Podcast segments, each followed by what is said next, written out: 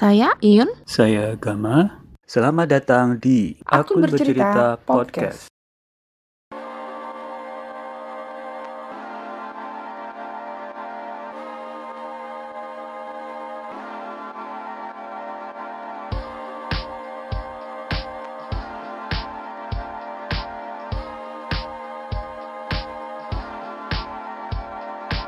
Di episode kedua bagian kedua ini, kita masih ngobrolin tentang dinamika kerja di KAP. Sedikit reminder, di episode bagian satu kemarin, kita sudah ngomongin tentang beberapa poin positif kerja di KAP, serta beberapa skill utama yang perlu dikuasai untuk bisa survive jadi anak baru di KAP. Nah, di episode kedua kali ini, kita akan ngobrolin lebih serius lagi nih tentang gimana sih posisi senior junior, perubahan kerja sejak pandemi, politik kantor, serta beberapa topik yang lain. Narasumber kita masih sama, yaitu Hairul Wismoyo atau yang biasa kita panggil Irul, partner di KAP RSM Indonesia. Apa kita sebagai lulusan akuntansi ketika kita ngaudit, kan yang diaudit itu emang ang, uh, emang laporan keuangan, tapi kan itu bisnisnya bukan bisnis yang usual buat kita, kita nggak tahu bisnisnya gitu kan ya.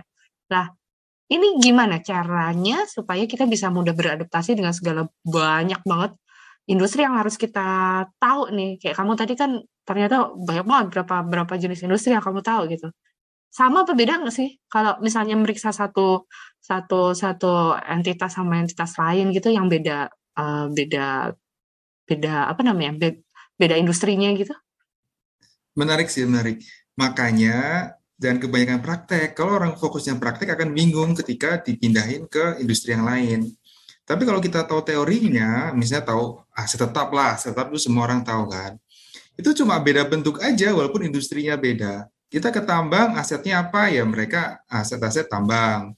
Kita ke kebun, aset tetap juga, tapi bentuknya pohon-pohonan. Gitu doang ya.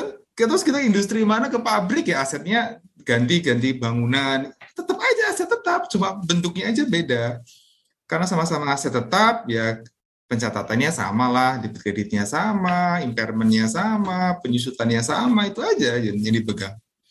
Sebenarnya sama aja, cuma beda bentuknya aja. Makanya fokuslah apa yang dipelajari di kuliah itu sangat berharga ya.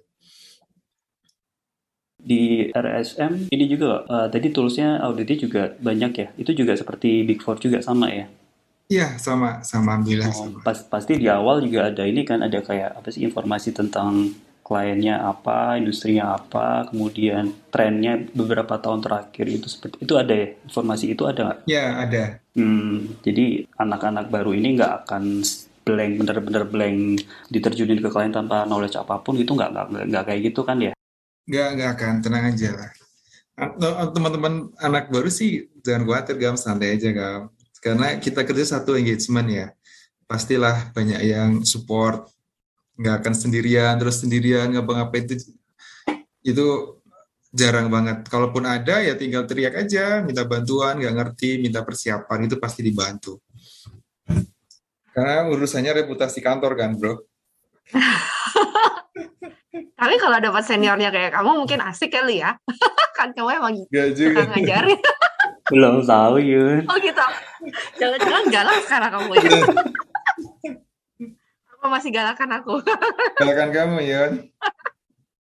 Eh balik lagi nih. Jadi pada intinya jangan takut dengan berbagai jenis industrinya itu karena ya, ya lagi-lagi kita harus perkuat di uh, teorinya. Aset Betul. itu apa tinggal kita matchingin sama industrinya karena ya bakalan itu itu aja gitu kan ya. Benar itu itu aja tapi kan kita dihadapkan dengan regulasi yang berbeda, terus mungkin ada kejadian-kejadian yang berbeda di setiap industri itu gitu. Nah, cara kita untuk memahami dengan cepat gitu, misalnya tadi kamu ngomongin perusahaan trading sama perusahaan uh, tambang gitu. Perusahaan trading mungkin aset terbesarnya kan apa coba yang uh, aset mungkin kecil ya, asetnya mungkin kecil nggak sebanyak tambang gitu kan ya. Trading mungkin yang lebih banyak itu penyusun racanya bukan di uh, aset yang aset tetap gitu lah. Maksudnya sense-nya teman-teman untuk mengolah uh, apa namanya? melihat resiko industri itu gimana menurutmu ketika kita background kita ini akuntansi nih yeah. aku nggak mudeng sama aku nggak mudeng rumah sakit gitu gimana cara yang latih skeptis gitu yep uh, itulah ngelatih skeptis ya. Jadi pertama pertanyaan Yun nih, gimana caranya kita catch up sama industri gitu. Itu menariknya auditor Yun, kita harus belajar. Jadi dalam perjalanannya kita mengaudit, kita itu uh, pasti dialokasiin waktu dan kesempatan untuk mempelajari industrinya. Jadi kita mempelajari dokumen industri, kita mencari laporan uh, tahunannya, kita mempelajari SOP-nya, dari situ kita belajar banyak hal justru orang-orang yang suka belajar harusnya suka di situ. Nah, dari situlah seiring berjalannya waktu, selama kita ngaudit, kita akan dapat experience-nya, Yun. Jadi, itu akan terbentuk dengan kita invest waktu. Jadi nggak usah panik. Wah, industrinya baru, nggak ngerti apa-apa. Jangan, nggak usah panik. Di, dilakuin aja. Dilakuin aja, santai, dibaca-baca, itu pasti akan dapetin uh, informasinya yang berharga gitu, ya. Iya, cuma tinggal berharap timnya enak gitu ya. Hmm, asal timnya enak nggak ngerusuin gitu Gam ya. Iya. Kalau tadi yang skeptis ya, ya Gam ya, skeptis hmm. ya. Ini, ini hmm. menarik sih. Jadi Gimana? kalau skeptis itu itu dibentuk uh, kalau pengalamanku ya itu pakai uh, experience sih Gam jam terbang. Awal-awal jangankan skeptis ya, kita memahami aja dan syukur gitu kan. Hmm kita ngerti barangnya aja udah syukur banget apalagi skeptis apa yang salah gitu kan. Iya. Ya intinya itu dibentuk sih setahun dua tahun tahun ketiga baru baru bisa dia kelihatan skeptis apa yang salah hmm. harusnya gimana gitu ya. Suka kebawa ke kehidupan pribadi nggak nih? Iya. ada yang kebawa ada yang enggak aduh kalau kehidupan pribadi kalau istri mau auditor ada mati deh. Udah ibu auditor, auditor pulang derita banget Semakin lama kita terbiasa dengan seseorang, biasanya nih, kita jadi semakin santai sama dia. Kalau ini terjadi di antara auditor dan kliennya, kira-kira resikonya apa nih? Di tahun 2019 kemarin ada satu kasus fraud besar yang melibatkan KAP Ernst Young di Jerman dengan kliennya yaitu Wirecard. Wirecard ini adalah sebuah company di industri fintech yang pernah divaluasi sebesar 24 miliar euro. Ini kasusnya meliputi periode beberapa tahun hingga yang terakhir yaitu di tahun 2019. Intinya, saldo kas sebesar 1,9 miliar euro yang mereka catatkan ternyata tidak bisa dikonfirmasi. Angka 1,9 miliar ini kurang lebih setara dengan seperempat nilai asetnya di neraca. Yang lebih parah, Wirecard itu sudah menjadi auditi atau klien EY Jerman sejak tahun 2010. Kasus ini diulas secara detail sekali di banyak artikel di media The Financial Times yang mana media ini juga yang awalnya menaruh curiga dan menulis tentang dugaan fraud ini, sehingga akhirnya mendorong supervisory board dari Wirecard ini untuk menyewa KAP lain, yaitu KPMG untuk melakukan forensic audit. Salah satu artikel The Financial Times tentang kasus ini berjudul EY and Wirecard, Anatomy of a Flawed Audit. Link ke artikel ini sudah kita cantumkan di website akunbercerita.com. Jangan lupa follow Instagram dan Spotify kami di akun Bercerita Podcast. Ini tadi kita ngomongin gimana anak baru bisa beradaptasi dengan uh, ini uh, pekerjaan. Ada juga yang bilang tekanan utama menjadi auditor di awal itu masalah dengan jam kerja. Gila-gilaan hmm. katanya sampai gak sempet istirahat, uh, kurang tidur gitu, bener nggak sih selalu seperti itu nggak? Nah, kalau di KP besar ya, Big, Big Five gitu, Big Four plus RSM gitu, nyebutnya Big Five, itu tren trennya udah berubah Yun, karena kita itu lagi merebutkan pasar milenial. Jadi kan uh, teman-teman baru itu semua milenial ya. Milenial udah nggak bisa kalau kita push kerja tongkrongin harus selesai sampai subuh gitu pasti mereka cabut lah bisnis bisnis kita nggak sustainable gitu kan. Jadi banyak tools tools sekarang gitu yang memungkinkan mereka kerjanya cepat kerja di mana aja work from anywhere kerja dari rumah meeting juga pakai zoom gitu kan. Jadi lebih ke result oriented. Hmm. yang penting dikasih ini hasilnya ini butuh besok atau lusa gitu. Terserah mau kerjain malam siang pagi kerja di mana pun gitu sekarang sudah arahnya ke situ ya memang beberapa engagement team masih masih yang lama tapi arahnya ke sana kulihat karena kita tuh harus beradaptasi Yun sama tuntutan teman-teman yang baru, tuntutan para milenial. Kalau enggak, ya kita bisnisnya nggak jalan. Generasi Z ya. Yes, generasi Z. Hmm, nggak nggak nggak milenial Udah. lagi. Nggak milenial lagi ya, milenial kita ya. Eh, ini udah udah udah udah udah jalan kayak gitu atau kita lagi mengarah ke situ tuh gara-gara covid kemarin terus jadi kayak gitu atau memang Terpaksa pas COVID, Yun. hmm? Tadinya banyak tools kayak gitu, tapi kan bos-bos masih ya masih all crack lah ya. Intinya harus dilihat orang, kalau orang yang nggak ada dia insecure gitu kan. Hmm. Tapi gara-gara COVID, ya ada berkah lah sedikit. Mau nggak mau harus pakai Zoom, pakai tools yang lain. Gitu-gitu, Yun. Jadi memang karena poin COVID itu dipaksa kayak gini, Yun. Nah. Gini aja Globor orangnya udah nggak ada, entah di mana. Nah, dengan dengan pola kerja yang baru nih, kalau misalnya kita jadi anak baru, terus oke Kak, aku bisa kerja di mana pun. Mungkin kalau aku sudah punya pengalaman bisa ya. Tapi kalau aku anak yang ba- anak baru, terus aku di eh, di apa namanya? Ya kondisi memaksa aku bekerja dari jauh misalnya remote working gitu. Menurut kamu eh, Bagus nggak? Heeh, efektif nggak sih buat anak baru? Apa yang bisa aku lakuin nih kalau aku nggak ketemu seniorku, aku mau nanya siapa gitu. mau WhatsApp aja mungkin udah kadar duluan ya. mau WhatsApp senior gitu. Nah, i- i- itu tantangan remote working sih, Yon. Jadi ketika anak-anak sekarang generasi Z gitu kan, ya oke lah dia nggak mau lembur atau apa. Yang penting dua hal dijaga. Yang pertama, pertama dia eh, inisiatif kan. Inisiatif kalau laporan udah selesai report. Kalau mereka nggak tahu tanya, mereka selalu update. Pertama inisiatif. Jadi jangan malu-malu tanya, jangan malu-malu eh, takut ngerepotin lah, segen lah, tapi nggak usah karena kerja dari remote memang seperti itu. Terus yang kedua, ya integritas lah Yun ya. Kita udah percaya mereka nggak kerja di kantor, nggak kerja di klien, bahkan nggak kelihatan di mana, ya benar-benar ngerjain. Jangan sampai nanti pas eh, harusnya ada kerjaannya malah, oh ya ternyata belum dikerjain, itu jangan sampai. Jadi dua hal itu aja Yun. Semoga tetap bisa dijaga lah masalah inisiatif dan integritas.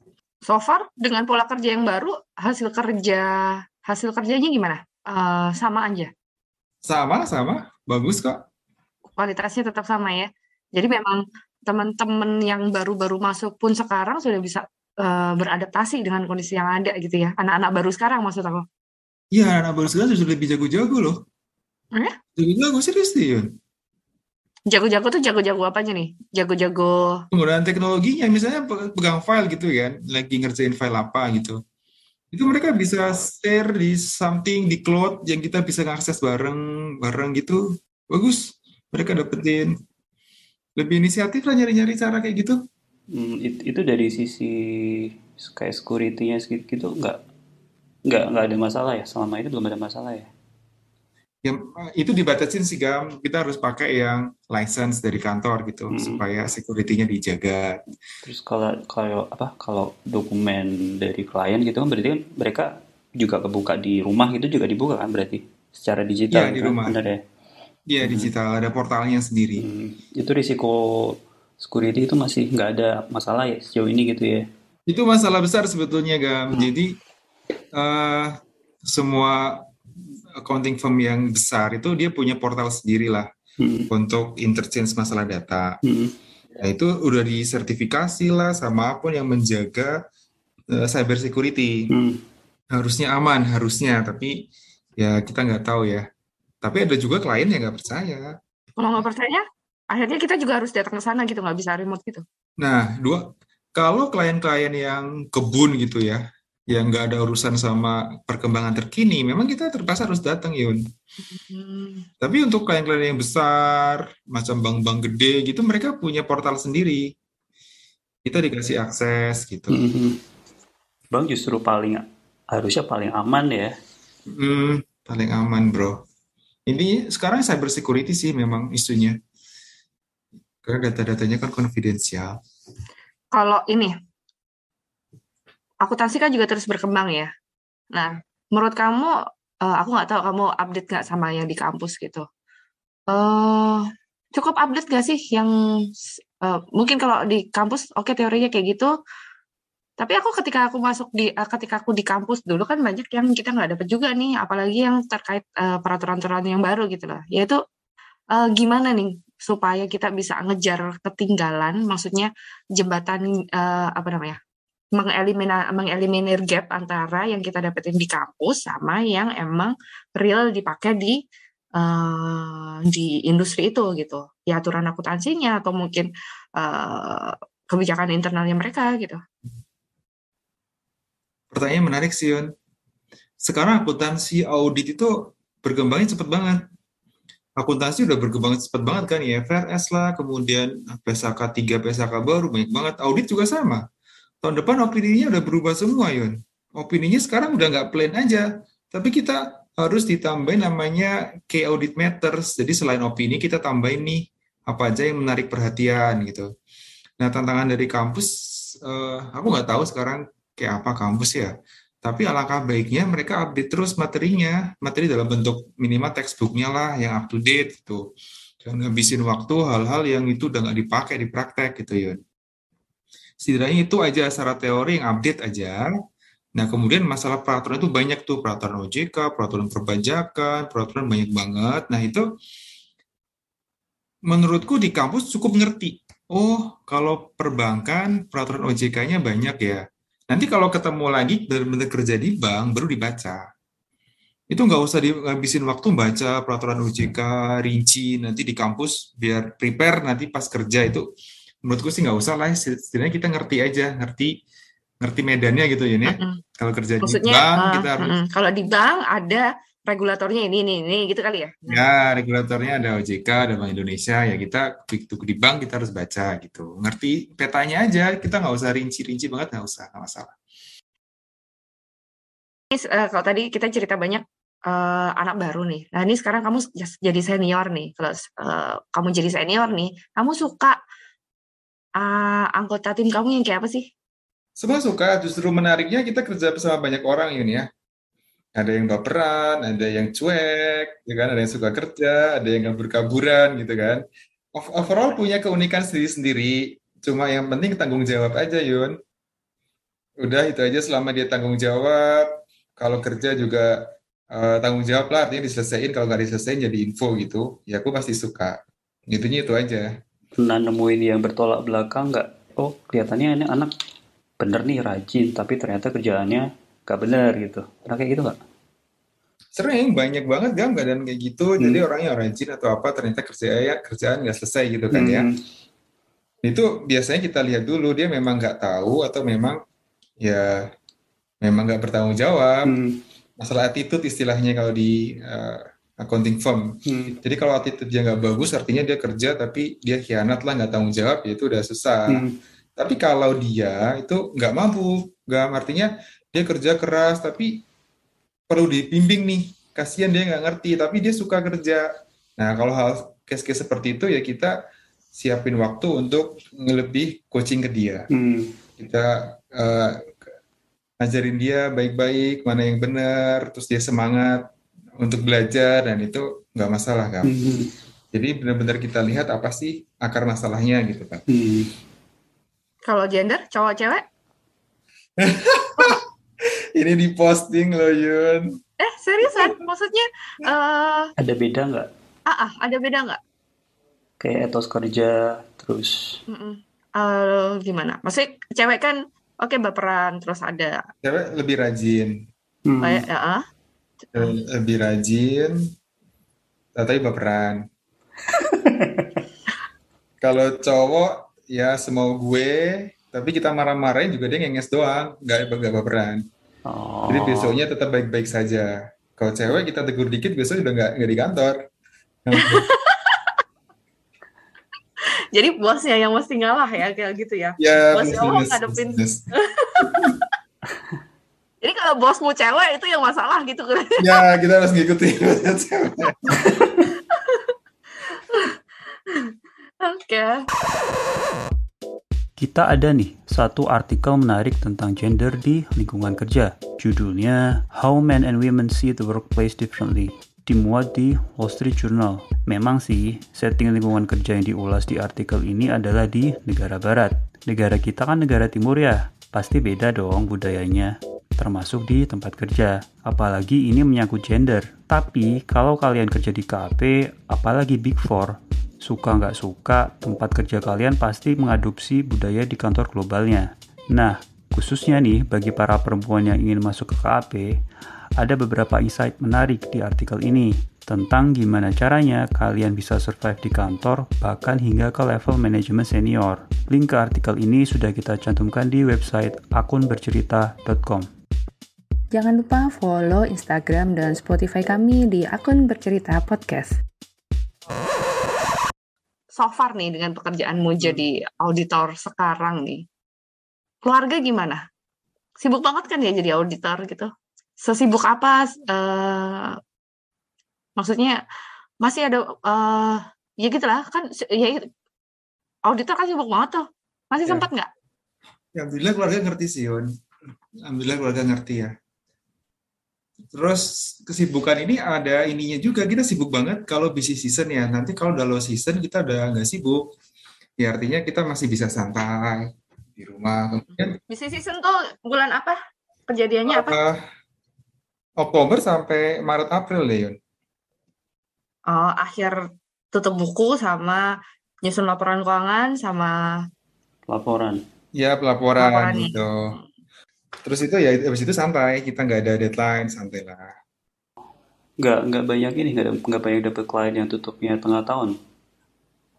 Hmm, sekarang udah nggak ada sih kan, biasanya kalau ya? itu yang dari Australia, dari Jepang gitu kan. Hmm, dulu sih itu iya beberapa. Jadi ada beberapa anak yang udah busy season selesai dia tetap busy aja terus sepanjang tahun gitu. Bener. busy sepanjang tahun. Iya. Cerita banget Iya. gitu. Terus ini loh. Coba pengenalan ke tanda kutip politik kantor nih ya. Hmm. Nah menurut Iro anak baru nih untuk bisa survive sampai ke level senior gitu. Hmm. Dia skill nomor satunya apa nih? Oke, menarik sih Gam. Dulu aku masuk ke KP itu kan aku orang daerah ya, oh, di Sotenan gitu kan ya. Mm-hmm. Jadi itu kayak, kayaknya udah baperan itu sama teman-teman yang dari Jakarta, mereka mm-hmm. gak akrab sama senior, mm-hmm. gak akrab sama manajer itu kan kerasa kan Gam ya? Iya, nah benar. Kita tahu baper duluan gitu kan. Tapi intinya itu jangan dipikirin sih Gam. Mm-hmm. Kita itu kalau di kantor mana pun, yang penting kinerja kita sih. Hmm. Jadi kalaupun kita gak deket-deket amat sama bos atau apa, selama kinerja kita baik, ya itu pasti di notice, tenang hmm. aja. Hmm. Intinya selesaiin yang jadi tanggung jawab kita itu aja sih. Hmm. Terus nilaiannya apa sih namanya performance review ya? Itu tiap apa tuh setiap apa? Ya, setiap tahun kayaknya ada uh, performance evaluation, jadi kita ngasih feedback gitu semacamnya. Hmm. Hmm. hmm, hmm ngasih feedback tentang gimana kinerjanya gitu-gitu. Tapi kalau auditor itu murni nggak nggak cuma kinerja ya Gam ya. Kinerja dalam arti kertas kerja gitu kan. Mm-hmm. Itu sebetulnya nomor dua, nomor satu itu komunikasi. Mm-hmm. Walaupun kita nggak akrab ya, kita nggak akrab bisa makan bareng, ngopi bareng, nonton bareng itu nggak sejauh itu. Yang penting kita komunikasi sama senior. Mm-hmm. Katakanlah kita update, yeah. udah selesai, masih mm-hmm. pending di sini kita kesulitan di sini hal hal yang plain aja kerjaan hmm, hmm. kalau itu ada sangat sangat berharga iya ya kalau ada isu segera ngomong gitu ya benar benar sekali kalau ragu-ragu ada isu mendingan nanya langsung gitu ya langsung kira benar, gitu ya iya iya iya iya iya ya. waktu kamu jadi anak baru pernah dapat senior yang nyebelin nggak? Bukan senior top senior ya maksudnya yang masih levelan kita tapi di atas satu dua gitu kan biasa ya senior senior yang agak dikit songong gitu. Sering lah Yun. Dulu aku waktu staff sering dapet senior senior gitu. Jadi mereka cuma review aja kita suruh maju tanya-tanya gitu kan. Nanti di review manager pun kita suruh maju. Di marah-marahin juga kita dianya sih-kasihkan di belakang terus nyalah-nyalahin gitu ya sering banget. Jadi gimana kita harus nyikapinya? Maksudnya kan sebenarnya levelnya sama anggota tim kan ya cuman mungkin dia ya dua tahun setahun lebih duluan masuk gitu kan. Intinya kita ny nyikapinya sih kita jangan ikutan baper sih Hon. Kalau digituin ya udah kita kerjain aja. Kita maju ke manajer. Dia marah-marah tapi dia tahu oh ini anak ini yang kerjain ternyata seniornya nggak kerja gitu. Nanti akan dapat poin positif. Iya yeah. Maju ke klien sendiri kayak gitu juga sama kliennya bakal notice oh ini anak ini yang maju sendirian dilihat positifnya sih Yun itu kelihatan di sistem juga ya kerja kerjain siapa yang review siapa kelihatan semua ya Rul ya iya kelihatan banget Gam Oke. Fair ya? Berarti maksudnya, eh Ya, ya itu tadi, jangan baperan ya, karena betul. Dunia bakalan tahu siapa ya kamu dengan kinerjamu gitu kan. Eh, tapi kalau misalkan itu beneran besoknya arahnya hmm, kerja dari rumah, kerja dari dari mana pun gitu, berarti hal-hal seperti tadi harusnya berkurang tuh ya? Ya nggak sih? Karena interaksi kita secara langsung kan juga ya kita ngerjainnya aja mungkin nggak barengan gitu ya, nggak barengan waktu, nggak barengan tempat gitu ya. Ya, harusnya berkurang, Gam. Harusnya. Ini nggak ada anak-anak baru yang sok deket sama seniornya atau sama manajer Ya. gitu. Ada kayak gitu nggak?